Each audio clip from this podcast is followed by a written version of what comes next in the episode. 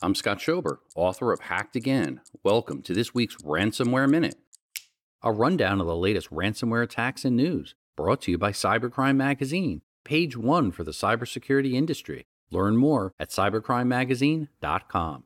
Hackers affiliated with the Lockbit 3.0 group have targeted the widely recognized fast food brand Subway. Although the company has yet to officially address the situation, the cybercriminals have issued a ransom demand that must be met by Friday the 2nd. Failure to comply will result in the release of at least 200 gigabytes of data on the dark web. This data includes sensitive information such as employee salaries, franchise royalty payments, and master franchise commission payments.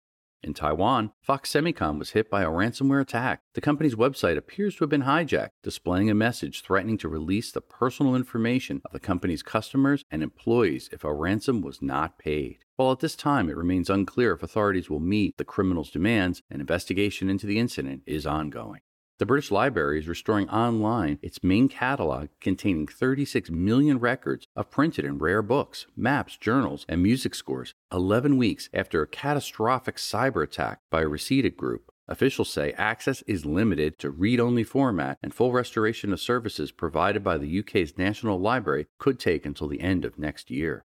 The nonprofit organization Water for People experienced a security breach involving ransomware. The group, known as the Medusa Gang, has included the company on its darknet platform, demanding a payment of $300,000 to prevent the public release of stolen data. Authorities have confirmed that the incident did not affect the organization's financial systems or business operations. For more details on these ransomware attacks and others, go to ransomwareminute.com. A new Ransomware Minute airs weekly, brought to you by Cybercrime Magazine, page one for the cybersecurity industry. Learn more at cybercrimemagazine.com.